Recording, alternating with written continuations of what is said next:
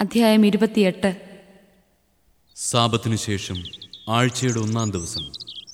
രാവിലെ മഗ്ദലേന മറിയവും മറ്റേ മറിയവും ശവകുടീരം സന്ദർശിക്കാൻ വന്നു. അപ്പോൾ വലിയ ഒരു ഭൂകമ്പമുണ്ടായി കർത്താവിന്റെ ദൂതൻ സ്വർഗത്തിൽ നിന്നിറങ്ങി വന്നു. കല്ലുരുട്ടി മാറ്റി. അതിന്മേലിരുന്നു. അവന്റെ രൂപം മിന്നൽ പിണർ പോലെയായിരുന്നു വസ്ത്രം മഞ്ഞുപോലെ വെളുത്തതും. അവനെക്കുറിച്ചുള്ള ഭയം നിമിത്തം കാവൽക്കാർ വിറവുണ്ട് മരിച്ചവരെ പോലെയായി.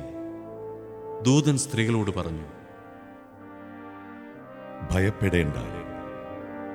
ക്രൂശിക്കപ്പെട്ട യേശുവിനെയാണ് നിങ്ങൾ അന്വേഷിക്കുന്നതെന്ന് എനിക്കറിയാം. അവൻ ഇവിടെയില്ല താൻ അരുളി ചെയ്തതുപോലെ അവൻ ഉയർപ്പിക്കപ്പെട്ടു. അവൻ കിടന്ന സ്ഥലം വന്ന് കാണുവിൻ.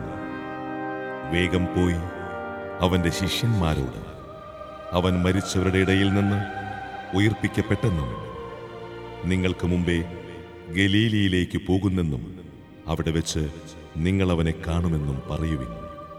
ഇതാ ഇക്കാര്യം ഞാൻ നിങ്ങളോട് പറഞ്ഞിരിക്കുന്നു. അവർ കല്ലറ വിട്ട് ഭയത്തോടും വലിയ സന്തോഷത്തോടും കൂടെ ശിഷ്യന്മാരെ വിവരമറിയിക്കാൻ ഓടി. അപ്പോൾ യേശു എതിരെ വന്ന് അവരെ അഭിവാദനം ചെയ്തു. അവർ അവനെ സമീപിച്ച് പാദങ്ങളിൽ കെട്ടിപ്പിടിച്ച് ആരാധിച്ചു. യേശു അവരോട് പറഞ്ഞു ഭയപ്പെടേണ്ട. നിങ്ങൾ ചെന്ന് എന്റെ സഹോദരന്മാരോട് ഗലീലിയിലേക്ക് പോകണമെന്നും അവിടെ അവർ എന്നെ കാണുമെന്നും പറയുക. അവർ പോയപ്പോൾ കാവൽക്കാരിൽ ചിലർ പട്ടണത്തിൽ ചെന്ന് സംഭവിച്ചതെല്ലാം പ്രധാന പുരോഹിതന്മാരെ അറിയിച്ചു. അവരും പ്രമാണികളും കൂടി ആലോചിച്ചതിന് ശേഷം പടയാളികൾക്ക് വേണ്ടത്ര പണം കൊടുത്തിട്ട് പറഞ്ഞു. ഞങ്ങൾ ഉറങ്ങിയപ്പോൾ രാത്രിയിൽ അവന്റെ ശിഷ്യന്മാർ വന്ന് അവനെ മോഷ്ടിച്ചു കൊണ്ടുപോയി എന്ന് പറയുവിൻ. ദേശാധിപതി ഇതറിഞ്ഞാൽ ഞങ്ങൾ അവനെ സ്വാധീനിച്ച് നിങ്ങൾക്ക് ഉപദ്രവമുണ്ടാക്കാതെ നോക്കിക്കൊള്ളാം. അവർ പണം വാങ്ങി നിർദ്ദേശമനുസരിച്ച് പ്രവർത്തിച്ചു.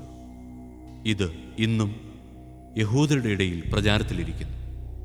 യേശു നിർദ്ദേശിച്ചതുപോലെ പതിനൊന്ന് ശിഷ്യന്മാരും ഗലീലിയിലെ മലയിലേക്ക് പോയി.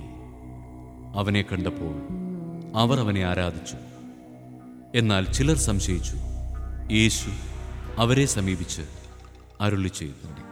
സ്വർഗത്തിലും ഭൂമിയിലുമുള്ള എല്ലാ അധികാരവും എനിക്ക് നൽകപ്പെട്ടിരിക്കുന്നു. ആകയാൽ നിങ്ങൾ പോയി എല്ലാ ജനതകളെയും ശിഷ്യപ്പെടുത്തുവിൻ. പിതാവിന്റെയും പുത്രന്റെയും പരിശുദ്ധാത്മാവിന്റെയും നാമത്തിൽ അവർക്ക് ജ്ഞാനസ്നാനം നൽകുവിൻ. ഞാൻ നിങ്ങളോട് കൽപ്പിച്ചവയെല്ലാം അനുസരിക്കാൻ അവരെ പഠിപ്പിക്കുവിൻ.